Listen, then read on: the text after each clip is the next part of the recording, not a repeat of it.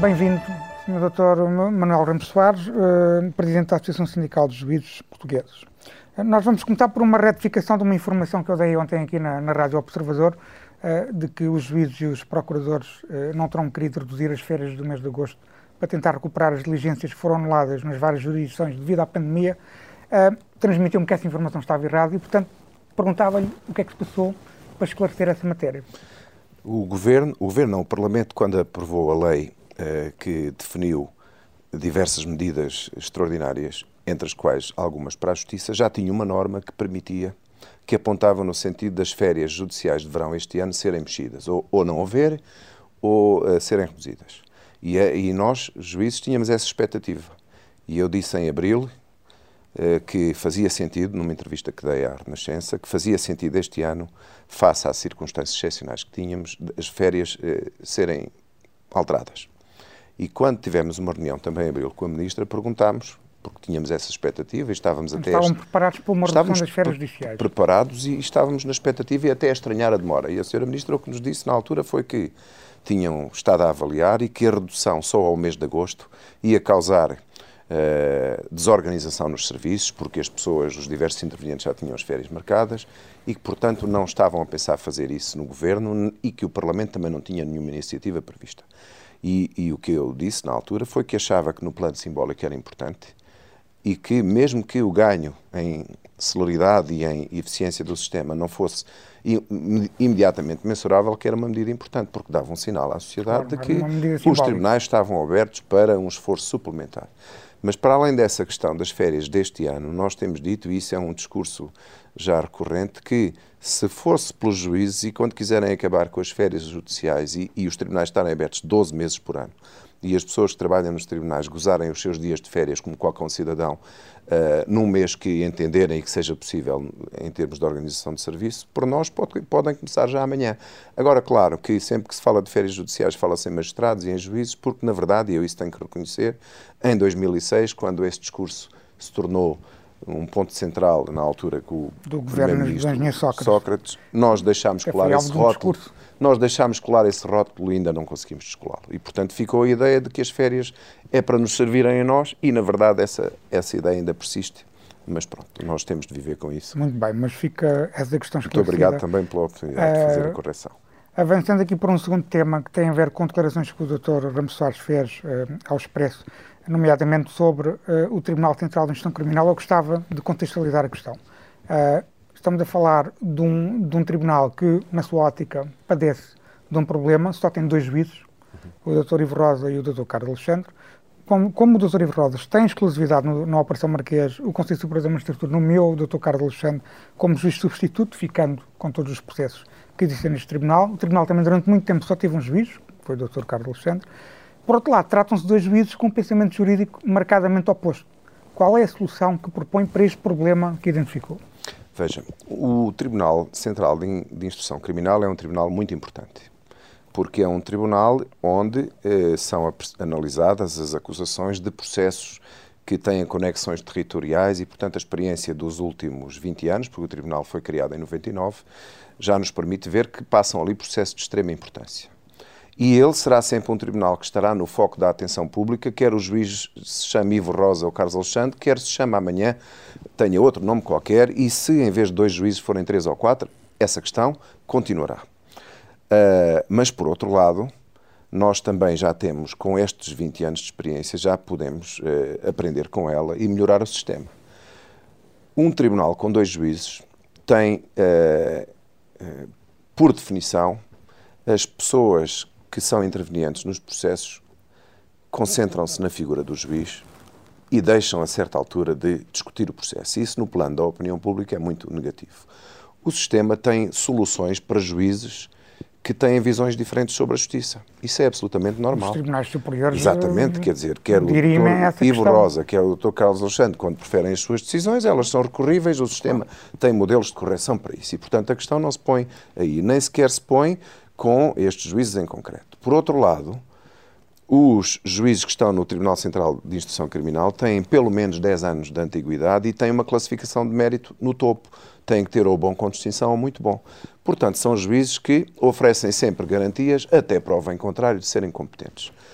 Agora, o sistema de substituição não funciona com dois juízes, porque quando um juiz está em exclusividade, como é agora o caso do Dr. Ivo Rosa, e amanhã pode ser o caso do Dr. Carlos Alexandre, se apare aparece o, o processo BES, se houver instrução e se lhe calhar a ele, um sistema de uh, exclusividade que previsivelmente ocorre com frequência, com dois juízes não permite claro. que funcione a regra da substituição, porque depois fica um juiz sozinho e a ideia da distribuição por vários juízes e de ser aleatório Parece desaparece. Parece que é unânime, mas o que é que, se, o que, é que, se, propõe para solucionar Muito este bem. problema? Identificado este problema, uma solução com a qual nós não concordamos, e era importante que ficasse claro, a extinção do Tribunal Central de Instrução Criminal. Isso seria negativo. A extinção seria dizer nós não precisamos de um Tribunal Central de Instrução Criminal e, portanto, os inquéritos vão parar ao juiz de instrução criminal do país que for territorialmente competente. Não consideramos isso importante porque achamos que, uh, quer no plano da especialização, quer no plano da centralização dessas grandes, desses grandes processos, faz sentido que haja um tribunal e é com importante dizer que o Tribunal Central de Instrução Criminal é um tribunal de competência territorial alargada, Exatamente. ou seja, na prática tem uma uh, competência nacional. Agora, é importante também dizer isto. Os processos que são da competência do Tribunal Central de Instrução Criminal, se não tiverem conexões em vários pontos do país, são da competência dos outros tribunais de instrução. Sim. Ou seja, a especialização que o Dr. Ivo Rosa tem e o Dr. Carlos Alexandre têm em matéria de processos, os outros juízes também têm. E o grau de antiguidade e classificação que estes dois juízes têm, os outros também têm. Portanto, parece-nos que, sem perder a necessária especialização e sem perder a identidade específica de um tribunal destes, nós apontávamos como caminho de solução aumentar o quadro. Teríamos de ver quantos juízes, quatro, cinco juízes, Pensamos até que, se for necessário para poder ter um quadro mais alargado, aumentar as competências do Tribunal para poder ter mais processos, admitimos isso como uma boa solução. Alternativamente, eu penso que esta solução seria pior, mas apesar de tudo, preferia uma solução destas que vou dizer a não se fazer nada, seria uh, o Tribunal de Instrução Criminal de Lisboa, que tem neste momento sete ou oito juízes, absorver estes dois juízes, absorver estes processos e depois os processos ou rodavam pelos 10 ou 12 juízes que lá estivessem, ou criava-se dentro deste tribunal uma secção que teria os processos correspondentes ao atual Tribunal Central de Instrução Criminal. Para quê? O objetivo é apenas um: permitir que processos desta dimensão e que têm esta importância mediática circulem não por dois juízes ou só por um, como acontece agora, mas que circulem por um quadro maior de juízes, 4, 5, 6. Isso era positivo, não se perdia em qualidade do trabalho, porque os juízes do Tribunal de Instrução Criminal de Lisboa têm uh, o mesmo grau de competência dos outros, nem se perdia em especialização, porque eles já tratam desses processos se não tiverem conexão em diversos pontos do país. A questão é a seguinte: nós temos o, o e só para deixar claro, o doutor prefere, prefere essa a sua opção uh, favorita, é que o Tribunal um se mantenha e Sim. seja alargado o quadro. Sim, penso que era a melhor solução. Até politicamente dava um sinal mais acertado à sociedade, no sentido de dizer não há Uh, nem da parte do poder político, nem da parte de, dos protagonistas da organização judiciária, dos juízes, nenhuma intenção de cortar as pernas a uma instituição, quer o TCIAP, quer o Tribunal Central, que tem revelado nos últimos anos capacidade de lidar com processos de criminalidade organizada, processos de corrupção, de crimes de natureza económica ou financeira que afetaram pessoas poderosas. É isso é, é precisamente esse o ponto, é que nós temos um modelo que foi criado em 1999 com a criação do Departamento Central de Instrução, Departamento Central de Instrução e Ação Penal, o Tribunal Central de Instrução Criminal foi criado nessa, na, na sequência da criação do TCIAP, foi criado para o TCIAP, Sim.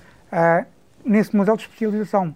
Uh, o doutor o que está a dizer é que defende esse modelo de especialização e defende que deve ser alargado o quadro. Agora, se o poder político é uma opção, que também existe, o doutor Bel Morgado, uh, secretário de Estado atual de, de, da Justiça, deu-nos uma entrevista em 2018, na sequência até de declarações que o doutor Henrique Chaspar, ex-presidente do Supremo, tinha dito, defendia a extinção do Tribunal. O Dr. Joaquim Pissarra, atual Presidente do Supremo, defende também essa fusão com o, o, o Tribunal de Instrução Criminal de Lisboa, que leva um, à extinção do Tribunal Central, claro. para todos os efeitos. Há aqui uma preocupação do poder político nesse sentido, e é realmente não haver, parece-me que essa é a sua visão, era isso que eu queria confirmar, não haver, haver uma preocupação de não dar um, uma, uma, transmitir uma ideia à opinião pública de que a especialização está errada. Não, não a legislação está correta. Ouça, está certo e a existência do tribunal está certo. Agora, nós também não podemos ficar reféns nem de processos nem de pessoas. Quer dizer, eu não tenho que pedir autorização, nem ao doutor Ivo ideia, Rosa... Também dá a ideia que a extinção do Tribunal tem a ver com duas pessoas. Claro, quer dizer, eu não tenho que pedir autorização aos juízes que estão no Tribunal para ter esta opinião claro. que acho que melhora o funcionamento da Justiça e a imagem da Justiça. E nem tenho que ir perguntar aos juízes do Tribunal de Instrução Criminal de Lisboa se aceitam. Quer dizer, isso não se põe assim. Nós iremos preparar um documento uh, que vamos fundamentar, ouviremos as pessoas envolvidas, ouviremos a opinião delas, mas a nossa opinião é, tem a ver com o funcionamento do sistema que vai muito para além das pessoas em concreto, porque isso para nós é-nos relativamente indiferente, até porque eu já disse que as questões da personalização e da fulinização vão manter-se.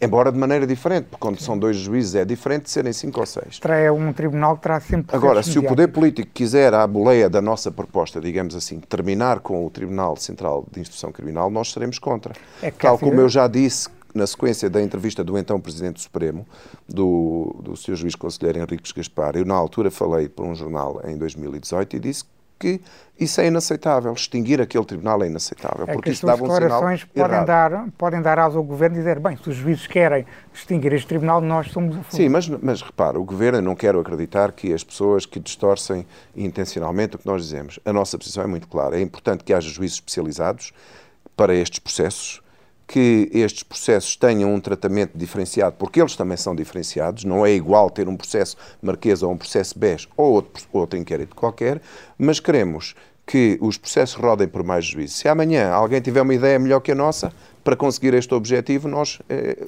vamos o... imediatamente atrás. Estávamos a focar precisamente o custo político que uma medida destas pode ter. Uh, o Primeiro-Ministro António Costa, que não costuma comentar casos de justiça, criticou recentemente num programa de humor, uma decisão deste Tribunal Central de Instrução Criminal de pronúncia de um seu ex-ministro, Azeredo Lopes, no caso de Tancos. Como é que viu essas críticas do Primeiro-Ministro? Olha, eu eh, já me tinham perguntado isso e eu, por definição, não quis comentar porque são respostas dadas num programa de humor onde é suposto as pessoas falarem meio a sério, meio a brincar e, portanto, eu achei que não devia levar a sério aquilo que o Primeiro-Ministro disse sobre um processo porque era. Mas se levasse a sério. Não, se levasse a sério, ele teria de ter dito noutras circunstâncias e eu poderia comentar. Agora, respostas dadas naquele programa, uh, não sei se foram pensadas para sair assim, mas eu preferia não comentar. Este tribunal, só para encerrar esta questão e entrando aqui noutro, depois noutra questão mais, mais sistémica, uh, não é estar aqui a fulanizar a questão, mas o tribunal realmente tem sido muito focado em duas pessoas. O Dr. Carlos Alexandre tem sido muito criticado, muito regularmente. O Dr. Ivo Roda também tem também, sido sim. muito criticado. Uh, eu só lhe perguntava como é que tem visto os sucessivos acordos da relação de Lisboa que revertem decisões do Dr. Ivo Roda? Olha, vejo isso com normalidade, como vejo com normalidade quando decisões do outro juiz são revogadas. Eu já escrevi há tempos um artigo sobre os mega juízes, os infrajuízes e outros disparates. Penso que se chamava assim. Quer dizer, eu acho que nós fazermos um clube de fãs do juiz... Não há super juízes, há juízes. Pois, quer dizer, nós fazermos um clube de fãs do juiz A e um clube de fãs ou de inimigos do juiz B é errado. Eu admito que eh, os arguídos e as pessoas que têm processos nestes tribunais tenham interesses em focar-se no juiz e em apontar as baterias ao juiz. Eu acho que estrategicamente é errado, porque aqueles juízes decidem agora uma coisa, mas se houver recurso e acabou de falar nisso, os processos vão para a relação onde há 50 ou 60, se calhar, desembargadores que tratam dos processos criminais e aquilo roda pelo, pelo, num sistema... Estes, pode... estes acordos que eu estou a referir são de diferentes secções de muitos... É, por, portanto, eh, eu acho que, como disse no início, o sistema tem mecanismos para, se eu preferir uma decisão errada, há mecanismos para corrigir, para corrigir através do Tribunal Superior. Agora, claro, isso introduz morosidade, mas há sempre recurso, quer dizer, nestes processos que a decisão mais então, certa, mais errada, há de haver sempre recurso e o processo terá sempre de melhorar. Uh, referiu há pouco uma questão que é importante, e agora falando agora do sistema, o atual sistema de funcionamento, o atual sistema, aliás, antes de falarmos do futuro, uh, dois dos processos mais importantes da democracia portuguesa, acho que é uma, uma expressão que se pode utilizar, quer a Operação Marquês, quer o Universo Espírito Santo, correspondem, é uma consequência dessa aposta na especialização da justiça em que temos um Ministério Público mais preparado e com mais know-how para investigar este tipo de processos. O Ministério Público já teve, deu acusação na Operação Marquês há mais tempo, no Universo Espírito Santo há, há, recentemente. É provável, é provável que os dois processos cheguem à fase de julgamento. Uh, são processos altamente complexos, como referiu há pouco, têm um conhecimento, exigem um conhecimento específico e um domínio de matérias muito complexas. Os juízes que vão fazer estes julgamentos serão sempre juízes que têm uh, têm, obviamente, são especializados na criminalidade, são juízes de, direito criminal, mas tratam de criminalidade comum. Este tipo de processos são raros de, de aparecer, digamos assim. Acha quais devem ser as medidas que o Conselho Superior da Magistratura deveria tomar para que estes juízes tenham um maior acompanhamento, estejam mais bem preparados para julgar com imparcialidade este, este tipo de processos? Olha, eu divido a resposta em duas partes. Numa primeira parte, nós podíamos, hipoteticamente, ter um Tribunal Central de Julgamento para os crimes que são da competência do DCAP e para os crimes que são da competência do Tribunal Central Uma audiência nacional. Exato. Isso é uma matéria que já foi discutida, a Associação dos Juízes já chegou a propor isso em tempos, nós não temos posição sobre isso, mas acho que é uma, uma matéria que merece reflexão. E, portanto, teria um tribunal especializado para a alta criminalidade, que é da competência destes, destes departamentos da instrução criminal e do inquérito. E aí teria de ser um tribunal com todos os meios, com os peritos técnicos, peritos financeiros, com uma equipe de pessoas que pudesse auxiliar os juízes nessa apreciação de prova muito complexa. Repare, o processo marquês, segundo veio no despacho que o juiz deu quando encerrou a instrução, tem 44 mil horas de escutas telefónicas e 14 milhões de fecheiros de e-mails. Quer dizer, só isto mostra que um, três juízes precisam de uma equipe de pessoas a trabalhar com eles. Uh, mas não podia ser um tribunal com três juízes ou quatro, porque claro. depois íamos replicar os problemas que já não. estão no, no, no, no ticão, digamos assim, para um tribunal de julgamento. Não sendo esse o caso, os processos irão parar aos juízes, se forem processos de Lisboa, aos juízes de, que estão no, no, na instância central criminal, que são juízes também experientes no julgamento, mas, como disse, não são especializados em criminalidade económica ou financeira. Embora também façam muitos julgamentos desses. Sim, claro. Pronto. O que é que esses juízes precisam? Precisam de apoio técnico. E agora já estamos a falar no sistema atual. No sistema atual. No sistema atual. Nos três juízes a quem um destes processos for parar, não podem ser largados de paraquedas no meio do processo. Um processo que teve uma equipe de dezenas de pessoas a trabalhar com o Ministério Público durante anos, que tem dezenas de advogados que também contratam os seus peritos e têm claro. equipas especializadas a procurar destruir a prova da acusação, e depois caem três juízes de paraquedas, desarmados, eles sozinhos. Devem ter assessores? Têm que ter assessores. Tem que ter uma equipa de assessores para fazer algum trabalho material, mas também peritos para ajudar a deslindar a prova técnica. Contabilistas, fiscalistas. Exato. Pronto. E porquê é que não tem ainda? Não tem porque o Estado ou é preguiçoso ou é mentiroso. Hum. Porque desde 2014 que isto está previsto na lei. E, portanto, o Estado de 2014 até agora não criou, não instalou estes gabinetes nos tribunais, ou foi por preguiça, e não teve tempo para isso. Aqui estamos a falar do Ministério da Justiça. Ah, o Estado todo, o Governo o e governo. os sucessivos governos. Ou então é porque dizem que têm uma paixão pelo combate à corrupção, mas isso depois não é verdade. E então não estão a ser verdadeiros. Felizmente agora. A magistratura não tem orçamento para não, ouça, contratar. O, o Conselho Superior da Magistratura disse durante vários anos que precisava de 2,3 milhões de euros. Francamente, se é só deste dinheiro que estamos a falar, se falamos no processo BES, que tem não sei quantos mil milhões de euros de prejuízo para o Estado, eu acho que se justifica 2,3 milhões de euros para dotar um, os tribunais. Neste momento tem várias centenas de milhões de euros de bens apreendidos. Com certeza. Portanto, não acredito que seja uma, uma questão financeira, porque este dinheiro não é suficiente, mas neste momento era importante dizer, isso já foi desbloqueado há algum tempo, eu não sabia, última, tenho falado sobre isso, e não sabia, mas tive essa informação esta semana que passou, já foi desbloqueado e neste momento já há procedimentos em curso no Conselho para contratar 53 54 assessores para os tribunais. Não sei se serão todos para Lisboa, todos para o Porto, veremos. Mas é um princípio. E, portanto, quando estes dois processos que falou chegarem a um tribunal, o que eu quero é, já estão, já... é que já tenham estas pessoas contratadas ao lado do juiz para ajudarem os juízes a trabalhar. Muito bem. Ah, isso é uma informação importante. Já agora um pormenor, falando precisamente desse, dessa questão do financiamento, acha que seria razoável que, por exemplo, os bens apreendidos, hoje em dia, uh, Portugal, a lei portuguesa tem mecanismos muito flexíveis de apreensão de bens, um, seja por, por, por mera apreensão, seja uh, por, por um mecanismo, por outros mecanismos, já são muito flexíveis. E depois o Ministério Público, como aconteceu agora com o Universo Espírito Santo, com a acusação, faz logo a, a, a declaração de perda a favor do certo. Estado uh, no final do julgamento e cai no caso de condenação. Por exemplo, no caso do BES, isso pode servir para financiar o pagamento de indemnizações aos, aos lesados claro. Acha que esses bens, uh, a Operação Furacão, por exemplo, conseguiu, conseguiu uh, acumular cerca de 300 milhões de euros de impostos que não tinham, não tinham sido pagos. Acha que era razoável que uma parte desse, desse dinheiro, desses fundos, desses bens que são apreendidos pelo Estado e podem reverter a favor do Estado, sirvam também para financiar o sistema de justiça? Ah, admito que sim. O, o, sistema de justiça é financiado pelas taxas de justiça das pessoas que põem ações em tribunal e até numa percentagem significativa e pelo orçamento do Estado. Não vejo eh, assim nenhum obstáculo à partida que os bens apreendidos na sequência de processos de crime que revertessem pelo Estado, claro, e que e para as vítimas também é muito importante Sim. se houver vítimas a reparar deve ser daí que sai o dinheiro se, se os criminosos não têm dinheiro, então há de ser do produto do crime que são pagas. Se houvesse uma parte que fosse para financiar o sistema de justiça, também me parecia acertado. Esse sistema de ir ao bolso dos criminosos é o mais eficaz, porque uma pessoa que comete crimes durante 20 ou 30 anos e acumula uns milhões de euros, se for 7 ou 8 anos para a cadeia, e pode ser um crime de natureza económica, mas também pode ser tráfico, outro crime qualquer, as pessoas consideram isso como um risco próprio da atividade a que se dedicam e, portanto, desde que não lhes toquem na carteira e no dinheiro, para eles está mais ou menos bem.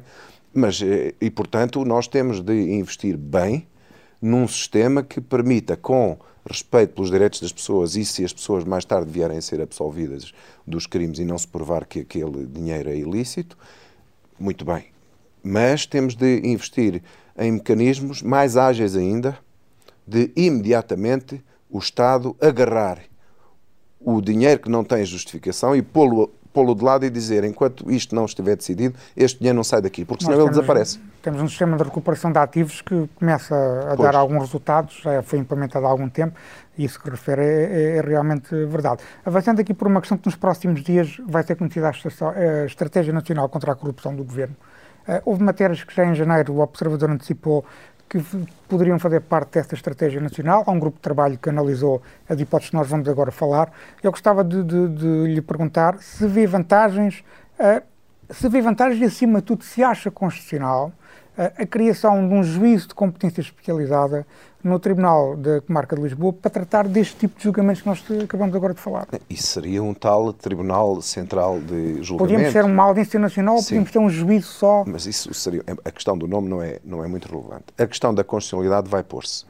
Agora, uh, e eu não queria pronunciar-me sobre isso porque isso pode vir a acabar em tribunal e não queria, mas queria em abstrato dizer que a nossa Constituição é de 76 e essa norma da proibição dos tribunais especiais tem uma razão histórica. Uma razão histórica. Era o trauma dos tribunais plenários que julgavam políticos por delito de opinião e por delito uh, de filiação política. E Eram nós, crimes políticos. naturalmente, nós bem, em 76, queríamos uh, lidar bem com essa memória que nos incomodava e criámos esta norma constitucional. Nós agora estamos em 2020 e pode ser que as questões não devam ser vistas da mesma maneira e que possa ser necessário rever a Constituição nessa parte. Não acho que o passado possa impedir esse progresso? Acho que a 45 anos de distância, quer dizer, já temos eh, eh, tempo São coisas nos... completamente diferentes. Claro, coisa dizer, é... hoje ninguém acredita que um tribunal instalado numa cidade do país com juízes independentes, imparciais como os outros todos, que ofereça os perigos que oferecia um tribunal plenário nos anos 60 ou 70 para julgar as pessoas que eram comunistas. Quer pois dizer. estão num Estado de Direito Portanto, essa questão, era uma ditadura. Essa questão hoje não se punha. Uh, portanto, vê que isso possa ser uma, uma, uma, vantagem, como ainda há pouco falávamos. Agora, há aqui outras duas questões, que é uh, o aprofundamento de figuras do direito premial, que têm, que têm duas notas, duas questões muito simples, que são, uh, em primeiro lugar, alterar um artigo do Código de Processo Penal que possa permitir a confissão em julgamento um, de forma integral. Uh, isso possa permitir um acordo antes da fase de julgamento entre o arguído e o, o, o, o, Ministério Público. Isto por um lado. Por outro lado, um, a hipótese de nós termos uh, outra figura de direito premial que servirá para uma colaboração entre, na fase de inquérito entre o arguído e o Ministério Público. Ou seja, poderá permitir o acesso à prova, em que o arguído dá a prova documental, ao Ministério Público, isso poderá permitir, e poderá permitir também que ganhe alguma coisa com isso. Uh, uma proposta do Ministério Público depois terá que ser analisada por, por um juiz de, de, julgamento. Como é que vê essas duas hipóteses de, de justiça negociada? Olha, eu diria, para começar, que nós, se quisermos mudar, não podemos deixar tudo na mesma. Ou seja, quando nós identificamos no sistema, uhum. porque o, as pessoas têm que aprender com a evolução do sistema. Se nós identificamos que há fatores que impedem que se atinjam objetivos que nós consideramos certos e que podemos atingi-los sem prejudicar os princípios e sem ofender direitos, temos que ter abertura para olhar para as coisas. Se nos pomos numa caixinha a dizer, ah, eu não quero mudar nada porque eu gosto disto como está há 30 anos, quer dizer, assim o mundo não avança. Dito isto, a lei hoje já permite que, se uma pessoa confessa integralmente e sem reservas um crime em julgamento, que possa ter uma atenuação especial, o juiz decidirá.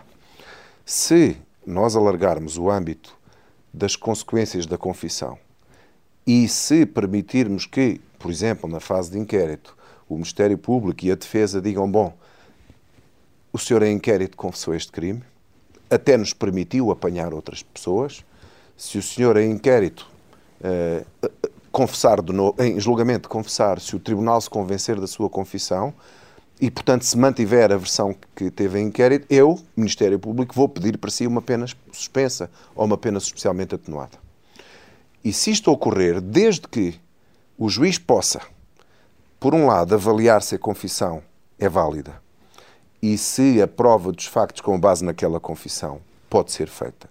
E se, por outro lado, puder avaliar se a pena é ajustada aos factos, ou seja, se não é desproporcional, nós não podemos ter para um homicídio escabroso uma pena suspensa de três anos. Tem que sempre haver uma avaliação judicial. Se eu puder, não matéria. vejo que estejam afetados os princípios. Desde que a defesa tenha liberdade para tomar as suas decisões, o Ministério Público não faça promessas que não pode cumprir, que seja tudo lícito, que não haja jogo escondido e que numa audiência não pública... Não haja um negócio jurídico. Claro, quer dizer, tudo... Toma lá, dá cá. Pronto. E, ou coisas esquisitas de tu agora tens aí uma tonelada de droga, mas eu vou escondê-la e, e, vamos fazer claro. isso desaparecer desde que tu me entregues claro. o outro tipo que não tem uma tonelada, mas tem duas. Quer dizer, se for coisas assim, não pode ser.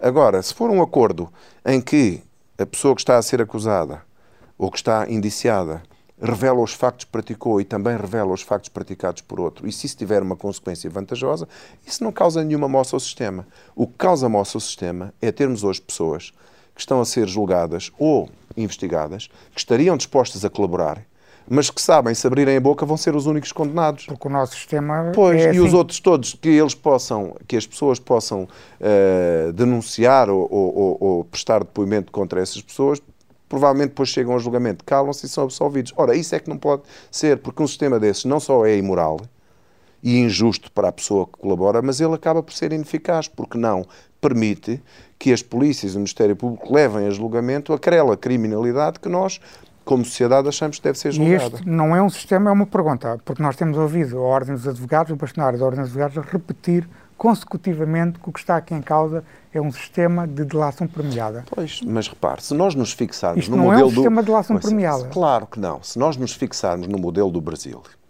com todos os seus defeitos, e depois construirmos um muro à volta deste modelo, pomos lá dentro e dizemos assim, ah, eu não quero que isto venha. Aí estamos todos de acordo.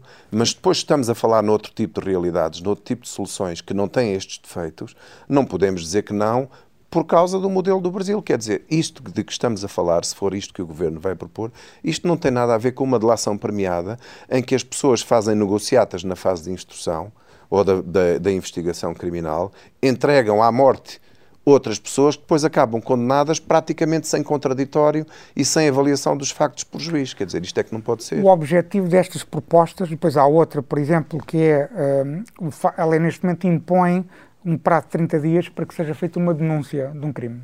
A ideia é alargar esse prazo, ou das duas uma, ou tirando, não tendo prazo, ou então tendo um prazo muito dilatado, para que a pessoa que queira colaborar possa fazê-lo. Uh, mas um, o, que eu ia, o que eu ia perguntar, neste momento nós temos uma, uma um, um, sistema que de facto é, é, demasiado formalista, que não permite este tipo de, de, claro. de, de colaboração. Uh, com com esta, estas figuras de direito premial que já existem na nossa lei, estamos a falar só simplesmente de um alargamento, o que se pretende é quebrar um pacto de silêncio que também claro. existe neste tipo de crimes de corrupção porque quem só sabe o, o, o corrupto e o corrompido, o corrompido é que sabe o que claro. aconteceu. Oh, Luís Rosa, veja, se nós os dois cometermos um crime, conseguimos uh, desviar aí uns milhões do Estado de um sítio qualquer, não é? O Luís Rosa tem a sua parte, eu tenho a minha, mas eu a certa altura digo, pá, eu vou ser apanhado, pá, porque eu, isto, nós fizemos isto mal. E, e, e digo assim, se calhar, o melhor é uh, eu próprio tomar a iniciativa de chegar, de denunciar e dizer, pá, fizemos isto, está aqui o dinheiro. Ora, eu só consigo fazer isto para o denunciar a si, mesmo que eu esteja sinceramente arrependido e queira, vou falar com o um advogado, quer dizer, se eu tiver que fazer isto em 30 dias, acabou. Mas se eu um ano depois, seis meses depois, um ano depois, quiser tomar esta atitude, eu tenho que ter algum benefício, porque senão eu não vou entregar-me e depois o Luís Rosa fica caladinho na sua com o dinheiro e diz que não tem nada a ver, e depois eu é que acabo condenado. Quer dizer, isto tem de ter uma solução, porque a informação que eu tenho das polícias é que há muitas investigações onde há pessoas que estão nestas condições que eu acabei de definir como hipótese teórica e que dizem à polícia: Mas o que é que eu vou ganhar se eu agora abro o jogo e vou dizer onde está o dinheiro? Vou dizer como é que desviei o dinheiro, quais foram as pessoas a quem paguei para, para se deixarem a lei obriga o Ministério Público, seguindo o princípio da legalidade, é obrigado a acusar essas pessoas. Pois, mas depois não consegue é descobrir, porque depois começa a puxar o fio à meada e como, e como não claro. se consegue puxar, acaba por só apanhar uma parte da organização. Claro. Hum, há aqui outra ideia, que é a ideia do, do whistleblower, ou seja, a ideia de uh, proteger os denunciantes, mas aqui estamos a falar de denunciantes que estejam dentro de uma organização criminosa Sim. e que queiram denunciar os crimes que presenciaram. É uma questão muito específica. Outra questão é uma pessoa que, que não pertence à organização, mas que denuncie, tem conhecimento, Sim. possa colaborar. Sim. Mas são questões certo. diferentes. Esta questão do whistleblower, entendo que isso faz sentido uh, atualizarmos a nossa lei com, Sim, com essa figura. Já há nas diretivas europeias pistas nesse sentido, mas é das pessoas que trabalham numa certa organização que se apercebem de que no seu, na sua empresa, na sua instituição, foram praticados atos ilícitos e uh, resolvem denunciá-los. Uh, e isso já está previsto na, na, na, lei, mas pode ser insuficiente. Nós podemos ter, a certa altura, de alargar o benefício a quem denuncia crimes. Mas temos é de criar um mecanismo em que a denúncia tenha regras, quer dizer, se eu tenho conhecimento, por exemplo, de que houve um tráfico de armas uh, e sei quem são as pessoas, se eu for denunciar, eu tenho que ir denunciar à polícia ou ao Ministério Público ou uh, a uma instituição que eu tenha, que haja certeza de que estou a denunciar com uma intenção de que haja um procedimento. Não é depois andar a fazer jogos com as armas e a, a, dizer, a tentar vender armas e a dizer aos jornalistas: olha, tenho aqui 10 Kalashnikovs e ali 50 Glocks. Quer dizer, isso não é denunciante. Bem, houve um caso muito semelhante. Pois, mas é que, repare, o que eu estou a dizer e é, é crime, lá está. É pois, é crime, portanto, se nós criarmos mecanismos em que a pessoa que denuncia crimes, mas tem que ser uma denúncia, e a lei diz que a denúncia é feita às autoridades, não, não é, é tipo andar a passar informações ao jornalista A ou ao jornalista B, ou tentar fazer isto ou aquilo com as informações que tem. Claro. Isso não é denúncia. Portanto, a, a figura do whistleblower, se for favorecer as pessoas que eventualmente denunciam outros factos, protegendo-as, protegendo a sua vida, protegendo a sua segurança, isso sim, com certeza que sim. Penso Há que muita sim. gente, mais uma vez tenho que trazer aqui à colação o bastonário dos ordens advogados, porque tem sido muito, tem falado muito sobre essa matéria, e muitos outros advogados também, que veem esta questão de justiça negociada uh, quase que, que uh, fazem uma, uma, caricatura de, mais uma vez aqui, o passado do, do país, sim. o passado político, como os bufos, como alguém que vai uh, uh, denunciar outra pessoa. Não, só para lhe perguntar, não é disso que nós estamos a falar. Estamos não. a falar de alguém que vai entregar prova. Ou seja, tudo o que a pessoa diz e entrega é verificável e tem que ser verificável, seja pelo Ministério Público, seja depois por um juiz.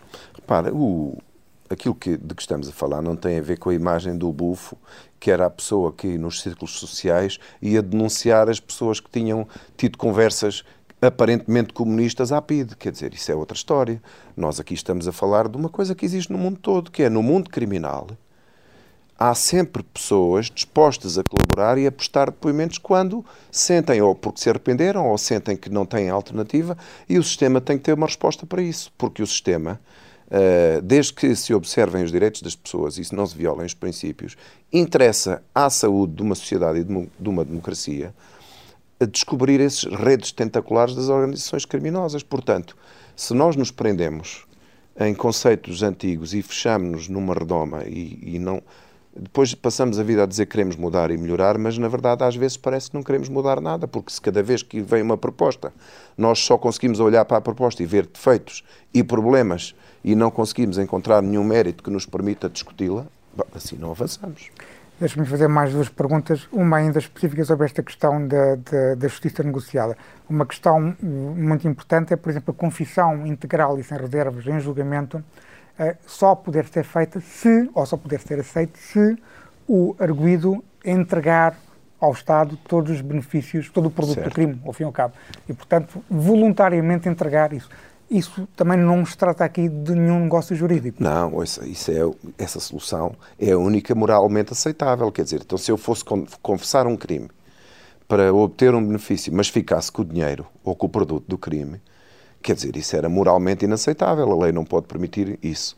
Portanto, eh, se a solução for essa, a confissão integral e sem reservas, só poder dar acesso ao benefício se o juiz puder controlar, puder verificar se a pena está acertada, mas também se a pessoa voluntariamente disser onde é que está o produto do crime e o devolver, que, ou às pessoas que ficaram claro. sem, sem os bens, ou ao Estado, no caso de tratar-se de corrupção ou, e, e crimes dessa natureza. É a única solução moralmente aceitável, porque senão, quer dizer, senão íamos abrir a porta a um enriquecimento, quer dizer, as pessoas cometiam crimes, um enriquecimento ficavam com o dinheiro, confessavam integralmente, tinham ali uma pena suspensa ou uma pena especialmente atenuada, que pagavam durante dois ou três anos, depois tinham o dinheiro todo, digamos, limpo. Não podia ser. Um, Deixa-me fazer uma última pergunta sobre o, uma questão geral. Como é que, está, como é que avalia estes seis anos da, da Ministra da Justiça em termos, em termos gerais? Acha que ela tem, tem feito um trabalho, um bom trabalho? Como é que avalia estes, estes Olha, seis anos de trabalho? Não, não, Foi, não, talvez, não, não sei se é a primeira vez que em democracia temos uma Ministra de, sim. com seis anos de mandato, parece-me que sim. Eu não queria estar a dar notas à, à Ministra, mas eu diria que houve uma primeira fase de muita hesitação numa matéria muito importante que tinha a ver com o Estatuto dos Juízes. Acho que, para ser totalmente franco e ainda que possa ser politicamente incorreto, não houve ali muita habilidade política no Ministério e na articulação com as finanças e com o Governo. Acho que o Governo podia ter, como um todo, poupado um conflito, porque aquilo a que se chegou era evidente que era justo e provavelmente chegava-se lá de uma forma negociada sem traumas. E, portanto, eu diria que nessa primeira fase, não sei se foi por culpa da senhora Ministra, do Ministro das Finanças, do Primeiro-Ministro, não sei, houve ali muito marcar passo desnecessário que foi elevando a temperatura do discurso e a crispação até um ponto em que não era necessário ninguém ter chegado.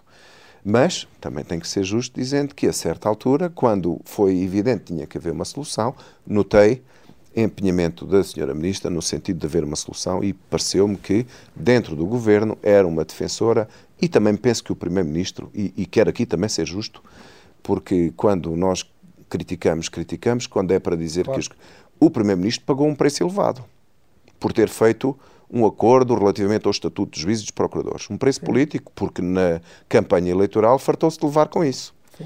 E, portanto, acho que é também uh, de deixar esta Não é palavra... Não é propriamente um tipo de acordo muito popular. Pronto. E, portanto, fez o que achou que estava certo e nós também achamos que estava certo. Neste momento, uh, acho também que o Governo reagiu bem à crise de Covid. Acho que fomos rápidos e eficazes. Todo o sistema de justiça podia ter paralisado, colapsado. Eu estou em contato com muitos países e houve países em que houve uma derrocada do sistema. Nós não tivemos isso. No essencial, aquilo que era necessário ser feito foi feito. Neste momento, penso que há alguma hesitação sobre como é que saímos bem da crise, porque há aqui alguma necessidade de planificarmos melhor, de vermos o que é que ficou para trás. Portanto, eu diria que nessa parte podíamos uh, estar a avançar um bocadinho mais rápido. Agora, a senhora Ministra tem um conhecimento do sistema grande. É procuradora, foi procuradora toda agora a sua carreira, agora juíza do Supremo Tribunal de Justiça, é ministra da Justiça, tem conhecimento do sistema e tem facilidade de relacionamento com os interlocutores com quem precisa de conversar. Portanto, não há razão para que as coisas, nesta fase, eh, que tivesse, não vemos que haja nenhum ponto de crispação com os juízes ou com o sistema de justiça. Há apenas uma questão mais lateral, tem a ver com o estatuto dos funcionários judiciais. Achamos que era importante ser resolvido, já dissemos isso à Sra. Ministra mais que uma vez. Também acho que há boa vontade na solução de alguns problemas, mas ficamos sempre um bocadinho aquém. Ou seja, quando parece que vamos dar passos grandes num sentido, depois a certa altura percebemos que os passos são mais pequeninos. Por exemplo, a questão da reforma dos tribunais administrativos, hum. onde é absolutamente inaceitável e uma vergonha para todo o sistema haver pessoas 10 anos à espera de uma sentença. Este problema tem 20 ou 30 anos. Nós achamos que é facílimo de resolver com meia dúzia de milhões de euros. E não conseguimos perceber como é que sistematicamente se para. Não há e, orçamento para investir. Pois, agora há uns tribunais liquidatários para resolver, mas os, eh, é sempre soluções que ficam aquém do necessário. Nós não conseguimos apagar grandes incêndios com mangueiras de quintal. Claro. A certa altura temos de mandar os aviões e, portanto, aqui este incêndio tem tantos anos e é preciso medidas mais. E eu digo-lhe isto: tem 5 ou 6 anos. Nós, com 20 ou 30 milhões de euros, provavelmente até não era preciso tanto, resolvia-se isto. E as pessoas que estão à espera de decisões dos tribunais administrativos e fiscais não tinham de estar este tempo todo, mas claro, isso tinha um problema. Sabe qual era? Se calhar acabava com algum negócio de arbitragens e de justiça eh, privatizada que anda aí ao lado. E eu espero que não seja essa a razão que leva a que todo o sistema se encolha e isto não é só deste governo, tem a ver com 20 anos Sim. de hesitações para trás. É, é mesmo a última questão, não? Isto tem a ver com a crise pandémica. Nós temos assistido, os, os dados estatísticos do governo indicam isso, já há um aumento de dependência significativo, seja no, no Tribunal do Trabalho, seja nas insolvências.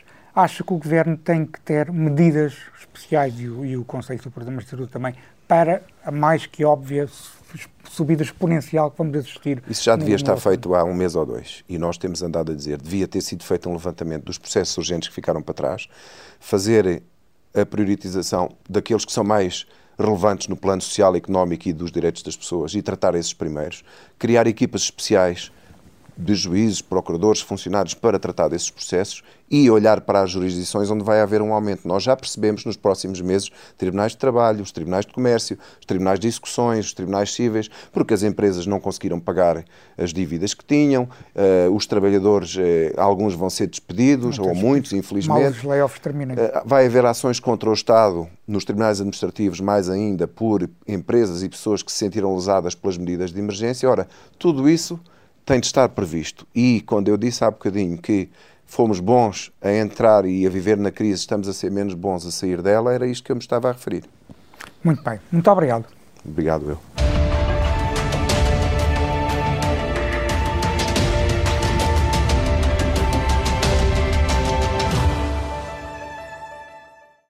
Obrigada por ter ouvido este podcast. Se gostou, pode subscrevê-lo, pode partilhá-lo e também pode ouvir a Rádio Observador online em 98.7 em Lisboa e em 98.4 no Porto.